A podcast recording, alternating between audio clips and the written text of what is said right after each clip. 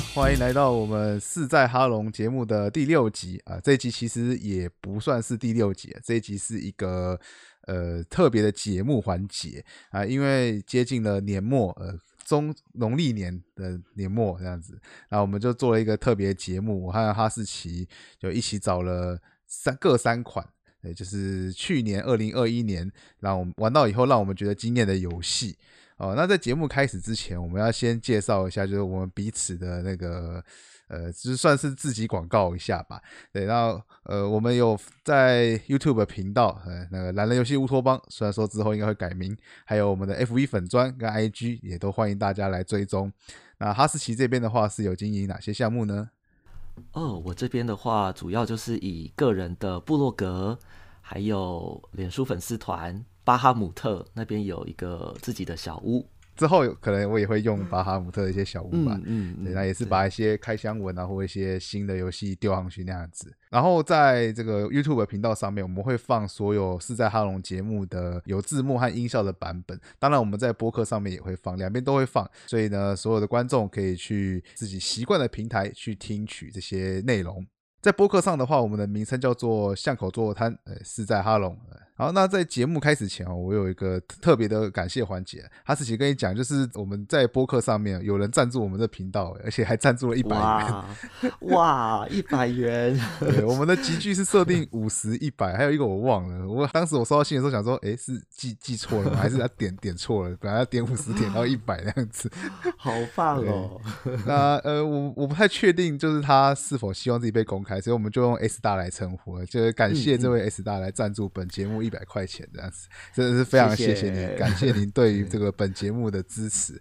对，我们也会尽善尽美的更新节目。对，然后也感谢任何有在 YouTube 上面观看或者是在播客上面收听的桌友们。对啊，请让我和哈士奇智商十万分的感谢。谢谢 S 大赐我狗粮，可以去买那个狗粮来吃，这样子可以多 多买一杯饮料来喝。那我们废话不多说，就直接进入这次的特别的环节。那我和哈士奇就各选了几款游戏来讲，就是去年我们玩到让我们觉得非常讶异，然后让我们惊艳的游戏。那先说一下，所谓的惊艳的游戏，并不一定是说它非常的好玩或干嘛，就是这个游戏有一些很特别的点，就让我们留下很深刻的印象。啊嗯，就是除了呃大家会排的这种呃十大好玩的游戏之外，我觉得就是可能就是有让我们眼睛为之一亮的这种程度的游戏。对，就是有可能很多原因啦。那我这边选的第一款是《神灵战歌》哦，这应该是它的正式中文名称啦。那英文叫做《卡米嘎米 Battle》。那这是一款 DBG 牌组构筑游戏，呃，在之前我们的频道上有进行直播啊，但这些都不是重点，重点是这款的封面真的太大了，就是玩的时候，不管是我画面中的滑鼠的手，还是我现实中的手，都不知道要摆在哪里，这个实在是太惊艳了，所以被我在来做第一款这样子。警察先生，这里有人在 对桌游。上下其手没有啦，我手放在腿上，好不好？对不对？玩对没有啦，腿上吗？没有乱放那些奇怪地方哦。腿中 间吗？什么东西不是？没有中间，没有中间两个字 啊。那哈士奇那边第一款觉得惊艳的游戏是什么呢？哦，这个就不得不说，去年呃，差不多十月左右在 Kickstarter 上募资的《天气机器》这款，真的是呃规则上让我非常的惊艳。为什么？不是很好玩吗？对，但是就是复杂到这个，连我自己写完规则之后，都选择性的把它遗忘。是因为太复杂，是不是？对，太复杂了。哦，复杂个游戏嘛，就是玩过会还是会比较能够有印象一点。就是像我很久以前在大学时候吧，看那个也是复杂个游戏，虽然说 C O Two 二氧化碳战争哦，但那款游戏我看规则书的时候，真的是 设置看完我就快睡着了，太多专有名词。然后看完之后。不用两天吧，然后有人在问，哎，这这款你研究怎么样？然后我就说我研究完了，然后讲完后一秒，隔了一秒之后，我说，嗯，我忘记了。对，哎，复杂个游戏就是要要跑过、乱过才会比较有印象，这没有办法，它太多错综复杂的机制了。嗯，好了，这两款其实一听说是干花，我们这两款其实只是拿出来吐槽用的啊。那我们就正式进入我们的推荐环节。那这边的话，由我先。由我先攻啊，不是由我先讲这个经验的游戏啊。我第一款选择的是一款小游戏，叫做《暑假日记》（拿兹 memo）。那这个暑假日记是一款二零一九年出版的纸笔游戏。这款游戏后来有被山顶洞人代理成中文版出版，这样子。啊，游戏主要的目的是让我们回到小屁孩时代来规划暑假。啊，玩家将透过各种揪团和举办活动来充实自己的暑假。举办一个又一个成功的聚会，啊，就会有高分，最后高分的人就会获得胜利。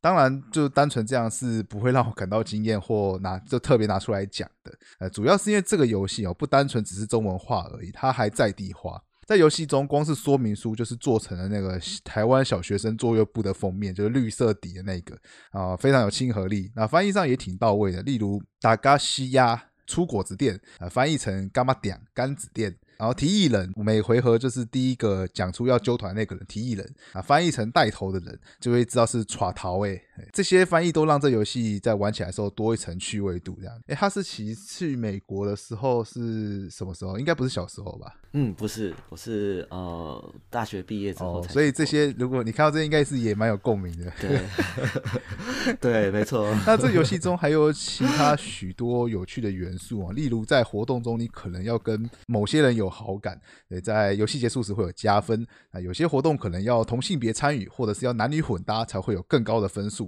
而最讨人厌，但也一定要做的，呃，就是要写暑假作业啦。要是都顾着玩，没有写暑假作业，分数可是会被扣爆的。但有一个有趣的点是，就如同现实世界中很多小屁孩暑假一样，死到临头才会开始写作业。因此，游戏在最后一周写作业时的效率也会提升，哎，可以真正体验到火烧屁股的感觉。对，我觉得这款游戏从头到尾都蛮嘴炮跟欢乐的。然后，因为它计分的方式就是会依照参加人数，还有参加的性别，然后会有不同的分数。所以，带头的人要把活动安排在星期几，然后谁可以参加，一直到活动结束，参加的人互给爱心，然后增进感情的过程都很好笑。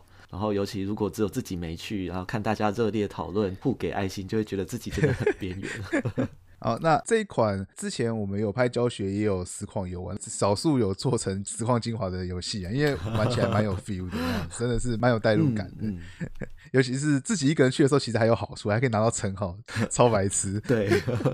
啊，那这一款我觉得在在地化方面做的还蛮用心的，虽然有一点可惜的是，它暑假中间是四周，那是因为这游戏本身是日本游戏，那在日本的暑假只有一一个月而已，他们有另外放一个叫黄金周的。嗯嗯嗯嗯，对。不过我觉得四周其实差不多刚好啦，因为大家可能都要上辅导课之类的，而而且两个月其实有时候会有点无聊，说实话，就是放到后面不知道自己在干嘛。对。啊，那这款就是第一款让我去年玩到让我惊艳的游戏，是《暑假日记》。好，那我们看一下哈士奇推荐第一款吧。好，那第一款游戏呢，我挑选的标准就是在美术还有视觉上让我很惊艳的游戏。那去年其实有非常多很漂亮的游戏，像是 Canvas 呃油画大师，然后艺伎之道 Dog Park 狗狗公园，然后 Flame Craft，还有这个 Floris Ferris。这几款游戏，大家都知道，只要美术一漂亮的游戏，我一律都先给 七十分。等下那个 Can Canvas 你说叫什么？油画大师吗？我记得它中文名称叫做硫化异彩。哦，对，硫化异彩，非常非常难记。可能就是我之前看大家在网络上这个提到这个名字的时候，都叫他油画大师。那我觉得这些游戏当中，美术跟游戏性都最合我胃口的是 Llama Land，就是一款以羊驼。为主题的板块拼放游戏。那游戏的规则很简单，轮到玩家行动的时候，挑选一个板块，然后把板块拼放在桌面上，领取资源、卡片，还有争夺目标卡的奖励，然后再利用资源换取羊驼，再把羊驼放在板块上。那游戏规则虽然很简单，但是因为这个游戏板块拼放的概念是立体的，玩家除了水平拼放板块之外，也可以把板块叠放在现有的板块上。那两种拼放方式可以让玩家获得不同的奖励。例如，以水平方式把板块拼接在桌面上的时候，玩家可以把自己的指示物放在目标卡上。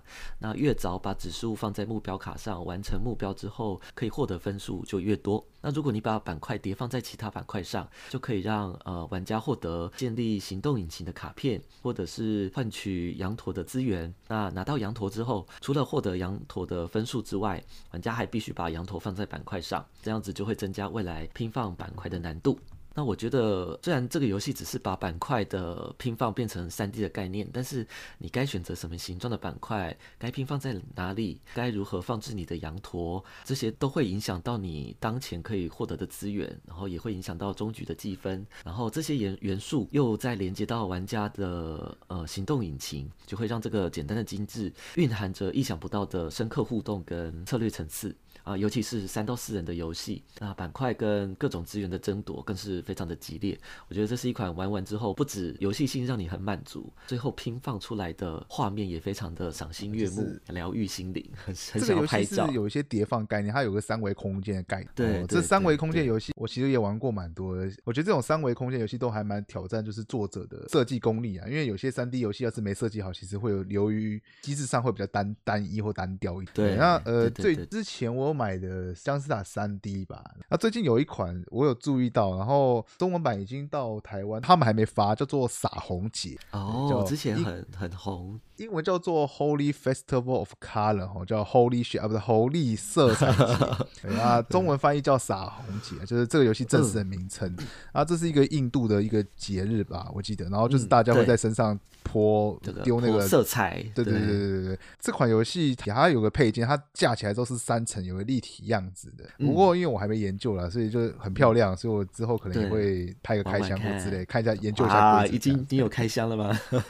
还没拿到了，还没拿到。哦，我我知道他到台湾，但还没发，我不太确定原因。哦，好好好，期待期待。啊，这款就看一下状况吧。对，那拉拉玛 land，对我稍微看一下那图片，也真的是蛮可爱的羊驼。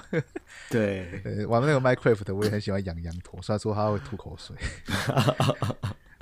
真的，我们这里有一个那个羊驼的小小公园，你就可以喂喂那个羊驼吃草。然后如果你真的羊驼，就是真的有羊驼在那公园里面，对，真的真的。然后如果你的运气不好，就会被它吐口水，超臭的。好哦，我听说也很臭了。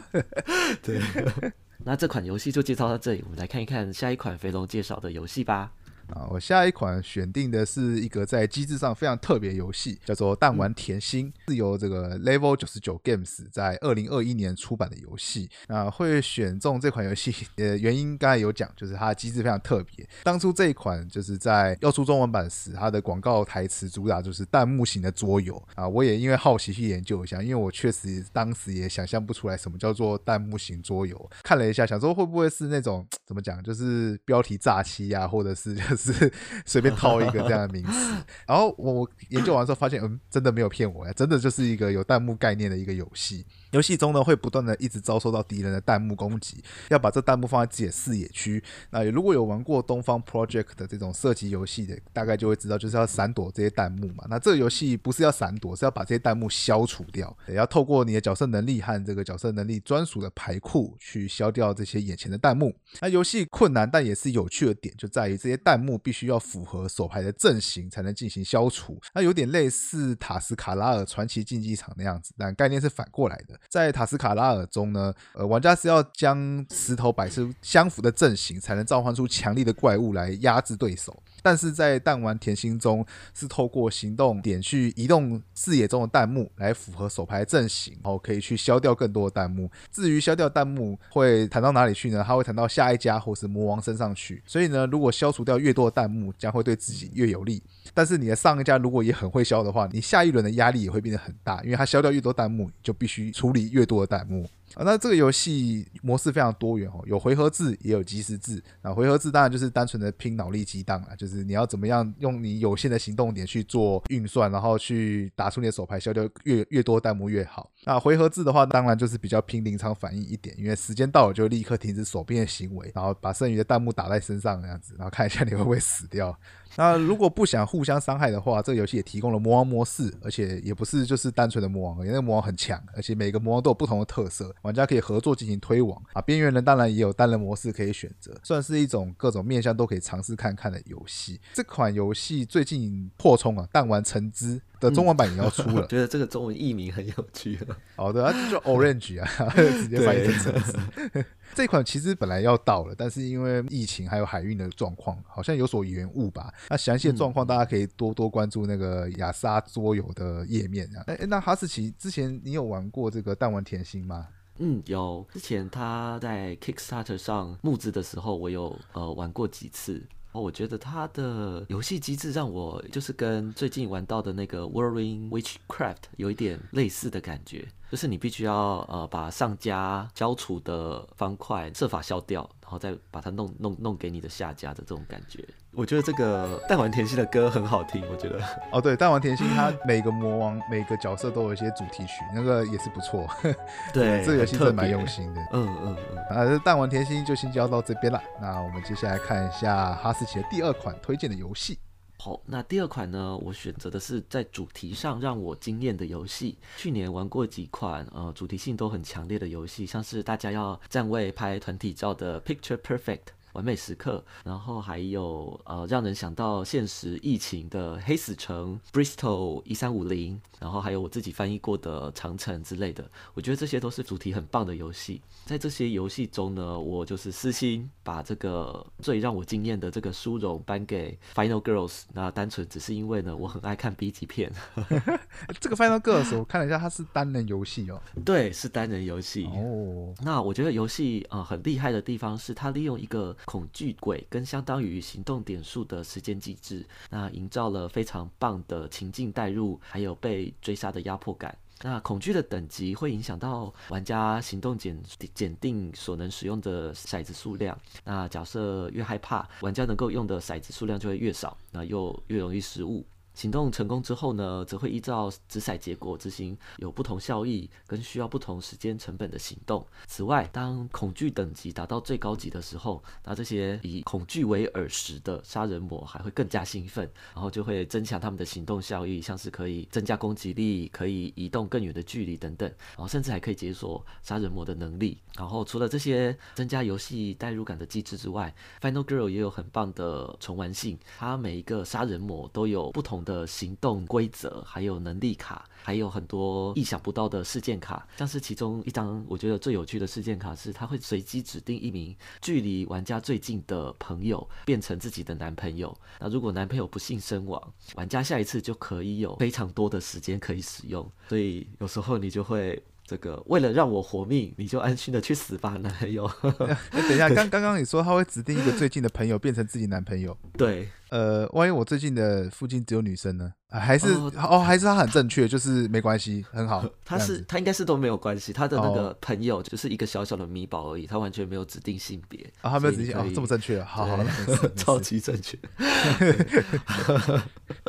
然后我觉得这款游戏虽然很棒，但是它的剧情方面的铺陈稍微薄弱一点，整体来说也只是一个不断掷骰的几率游戏。但是我觉得《Final Girl》就像一个完美的 B 级电影，我们不需要太讲究它的逻辑跟剧情啊，只要有玩家感受到血浆四射的生存压力，那就是一部娱乐性十足的作品。然后崩嘎脆就好了，是不是？对 羊好吃。对，那提到这个 B 级电影，我其实就一直好奇的点，就是尤其是僵尸的 B 级电影，常常会有一些那种桥段，就是会有僵尸从那个柜子里面冲出来，就是那种对更衣柜里面冲出来，我都一直很好奇，他们死前到底在干嘛？为什么死前要躲在柜子里，还要躲到自己变成僵尸？我其实 不太能理解到底在干嘛。对，就是 B 级电影就充满了这种 对，莫名其妙的一种元素，但是刚才哈士奇有讲，就不要太讲究剧情和对，逻不要太辑讲，究。它只是为了吓你而存在的。对。哎，这款是有要出中文版，对不对？对，这款好像是 Asmodee 嘛，它有呃第一季有出中文版的计划，哦，然后对，然后这款游戏的第二季现在也在呃 Case 上面募资，啊，它一二季应该没有剧情的连接吧？反正都是 B 级没电影随有便。，对，它都是呃它的特色就是它有一个一个的场景，然后每个场景有一个杀人魔或者是各种怪物异形，然后跟两个女主角。对，会有不同的地图，游戏机制也会有一些不一样的变化，这样。哦，好，了解。啊，这个以上就是让我惊艳的第二款游戏。那我们来看一看第三款让肥龙惊艳的游戏是什么吧。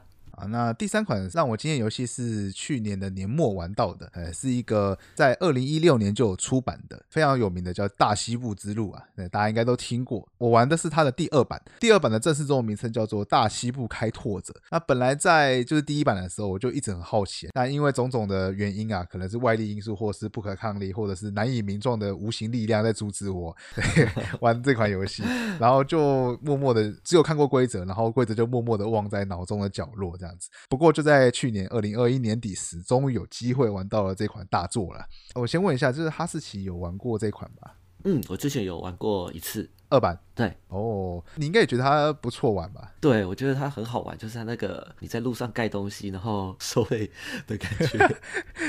对，这刚才他是讲个重点，就是这游戏中哦，它道路上虽然说有些岔路，但是最后都会有同一个终点与起点，其实就是在绕圈圈呐。整个游戏就是在一个圆环上面绕圈圈，然后盖房子啊，踩房子发动效果，或者是盖收费站阻挠敌人，让敌人经过时候要付你钱。那听到这边的话，应该就会联想到一个好像有点类似这样概念游戏。那没错，就是大富翁。这就是让我觉得很惊艳的原因，因为它玩起来概念很好理解。说老实话，跟大富翁就是大纲啦，跟大富翁其实没有差太多。诶，但是却玩出了非常不同的感觉哦。从这个建筑的多样能力啊，到终点的奖励争夺，都是一些非常有趣的点。那游戏中有许多路线，而且每条路线走得好的话，都会有不错的分数。就是如此简单的概念，加上多。元的路线让这个游戏成为了一个榜上的亮点。在 BGG 上面，第一版目前已经有三万三千多人投票，高达八点三分，综合排名来到十二名。啊，第二版目前投票人数虽然没有太多，但已经也有八百多票，目前落到了八点六分。哎，这款游戏当时玩完的时候，我就很想说，哦，看这游戏真的很值得拍教学来进行一个推广。啊，这款游戏目前在 BGA 上面，在阿法中。还没有听到他进贝塔的消息啊，但是到时候进贝塔就可以更方便推广了啊。中文版已经有消息，将由迷生细梦来进行代理，呃，也欢迎各个厂商来工商哈。联络方式请加荧幕下方资讯啊，没有没有。那哈士奇对于这款心得有哪些呢？哦，我觉得让我给我的第一个印象就是大家都会很想要把手中的钱给通通花光，然后的就是你才才不会踩到别人的房子的时候，你就必须把这个钱丢给人家。啊，因为这游戏就是经过收费站的时候，尽可能支付就好。对，所以我们有时候都戏称这个叫裸奔之路。原来如此。对，然后我觉得这个游戏的回馈感很好，就是它你做各种行动，你都会获得成就感，获得分数。所以对于新手来说，是有一点点上手难度的。嗯嗯，对，必须要去抓你各种呃得分的比重，像是你铁路啊牛，然后建筑的各要拿多少分会比较好，然后依照每场游戏的开局的卡片什么的，会有不一样的策略。嗯，因为这款。跟大富翁我觉得最不同的地方就在于它的各个路线上面怎么说，就是它虽然说概念上有点大富翁，但是各个路线一开始会很难抓准要花多少心力在某条路线上面。对对对，所以导致你可能刚开始玩的时候会有点抓不准这个节奏。可是其实这游戏在学习曲线上面，我觉得也是不错的。第一圈绕完之后，大概就知道整个在干嘛。然后虽然说那场我没有赢啊，但是至少也有个第二名啊。对，哦，很厉害。那场当个鸡巴人，就是盖一个收费站，然后经过那个痛苦万分。你要走左边扣四块钱给银行呢，还是走我这边扣三块钱给我呢？你可以自己选。好，那以上就是我的第三款《大西部开拓者》这款，真的是二版的美术也真的是比较深得我心啊。然后我们现在来看一下哈士奇的最后一款游戏。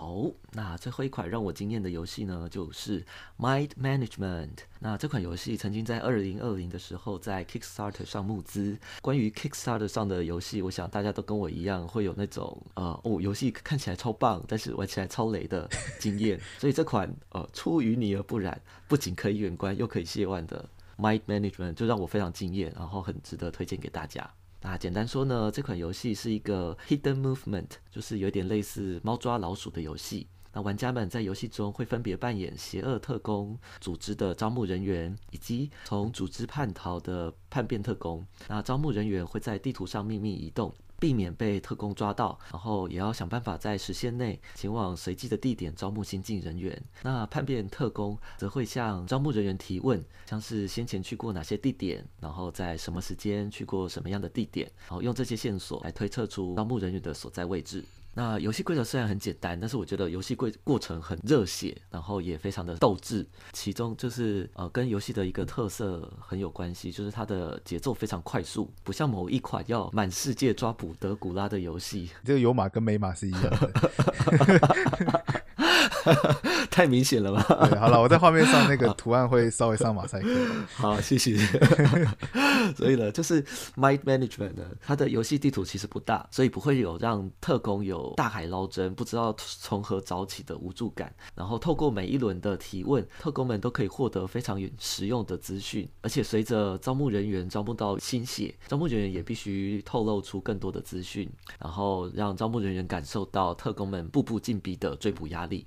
不过呢，呃，招募人员也不只是被动的隐匿自己的踪迹而已，他们还可以透过不朽者在异地图上移动这些不朽者，然后来干扰叛变特工的行动。叛变特工无法询问问题或者是抓捕招募人员，然后就可以增加彼此的游戏难度。我觉得游戏最特别的一个机制是，输掉游戏的那一方，他下一轮游戏可以使用 Shift 的系统开开一个卡包，然后获得新的能力或者是使用新的游戏机制。那这样子就会影响到到每一次的游戏策略，增加游戏的耐玩度。最重要的是让双方的胜率相当平衡，而不会有一面倒的情况。然后每次游戏结束，双方玩家在讨论游戏过程，呃，也非常有意思。呃，尤其是如果你扮演招募人员，就可以吹嘘自己在关键时刻如何以风骚走位，从叛变特工的眼皮下逃过，啊，都有就是一个非常有趣的游戏体验。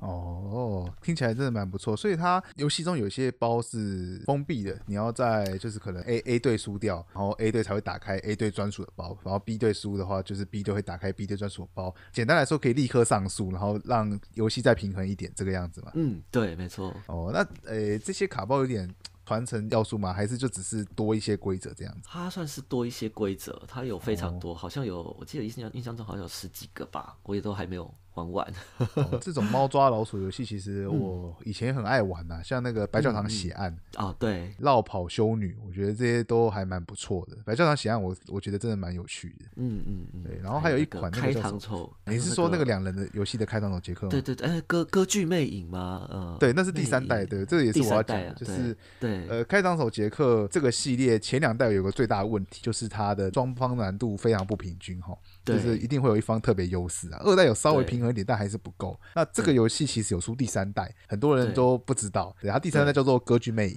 对，因为换名字，它只是系统继承的。《歌剧魅影》有一个特色，就在于它可以调整难度。它有一个很单纯的调整方式，因为它游戏背景就是幻影要想办法把一个剧院的歌姬吓跑，对，然后让这个剧院垮台啊。那一开始就可以让这个歌姬一开始就很害怕，心理素质很容易崩溃，很容易就 跑出去这样子。那你也可以让他变得心理素质很强。就是你要吓他很多次，他才会跑出去。对，那这个简单的一个机制，让这个游戏非常平衡。那刚才你这边这个 Mind 的 Management 好像是比较复杂而且多元变化性的调整方式吧？对对，它的就是主要游戏机制其实就是很简单，就是你问问题，然后就是找人嘛。变化的话，就是利用这个 Shift 系统调整双方的游戏难度。哦，原来如此，嗯，看起来蛮期待的，只是这款好像有点难买。对，毕竟是台湾，台湾我是没看到几个在卖的。对，哦，了解。好，那以上呢就是二零二一年让我非常惊艳的三款游戏。那以上就是我们所推荐的六款，呃，八款了，虽然说有两款在闹。对对，它主要是六款游戏哈。好，这个节目的后面啊，我想要讲一下，就是因为快到过年了，所以有几个小道消息跟大家分享一下。哎，那首先是推理事件簿二四零零判客侠盗这个中文版已经要出货了。这部片上的时候，它可能已经开始发了吧，我不太确定。不过快出了啦，那个电玩展好像会出。另外一个是失落的阿纳克。就是那个英文怎么讲？Lost Ring of Arnak 啊，对对对，还有它的扩充这样子，呃，都已经确定要出中文版，而且是繁体中文版，会由一客馆与玩方进行代理。另外，同出版社也就是一客馆即将推出《地城勇士》的新版大合版全套，呃，以及炼金术士的扩充呢，这是我非常有兴趣的。哎，哈士奇有玩过炼金术士吧？没有，我没有玩过这款。你没玩过炼金术士？对，那到时候我考虑一下拍规则影片，有点有点难。好，那个游戏真的有点难，它是推理游戏中我。少数觉得非常困难的好啊，有兴趣的桌友们，这以上的一些消息就是紧盯出版社看一下他们有没有推出新的消息吧。啊，另外的话还有 Aknova 的中文名称已经确定了，叫做方舟动物园，由游人码头代理。呃，还有那个 OATH 跟刚才有提到的 Willing Witchcraft，以及之前我和哈士奇有实况的 Bitoku，这三款也都确定要出中文版，皆由 C 梦代理。啊，前两款的中文名称暂定的中文名称已经出来了，OATH 叫做琉璃盛世世。呃，Willing Witchcraft 叫做毒斗魔药师，非常难念，尤其是琉璃圣士打出来那个字都是不对的，有点尴尬。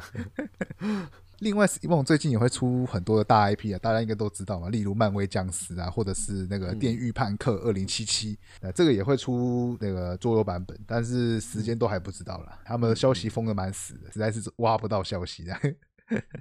啊，那以上这些就是小道消息。那哈士奇那边有什么小道消息吗？呃，完全没有。好，那就准备进这个我们节目的尾声了。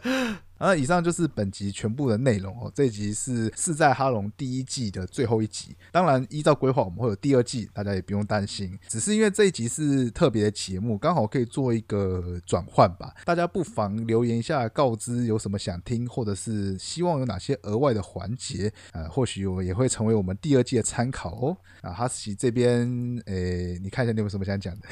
嗯，好，那希望大家喜欢今天的节目啦。大大家不知道有没有发现，哈士奇今天的。声音变得高清无码了，对，高清码，对，哈士奇，对，我忘记讲这个了，对你买了一个新的麦克风啊，这声音，对，至少我这边现场录起来感觉很不错啊，说老实话，嗯嗯，好，太好，之后，哎，之后你会再上那个古爷直播吗？当初是有说可以在一起玩一玩游戏之类的，但还没有被发通告，还没发，对。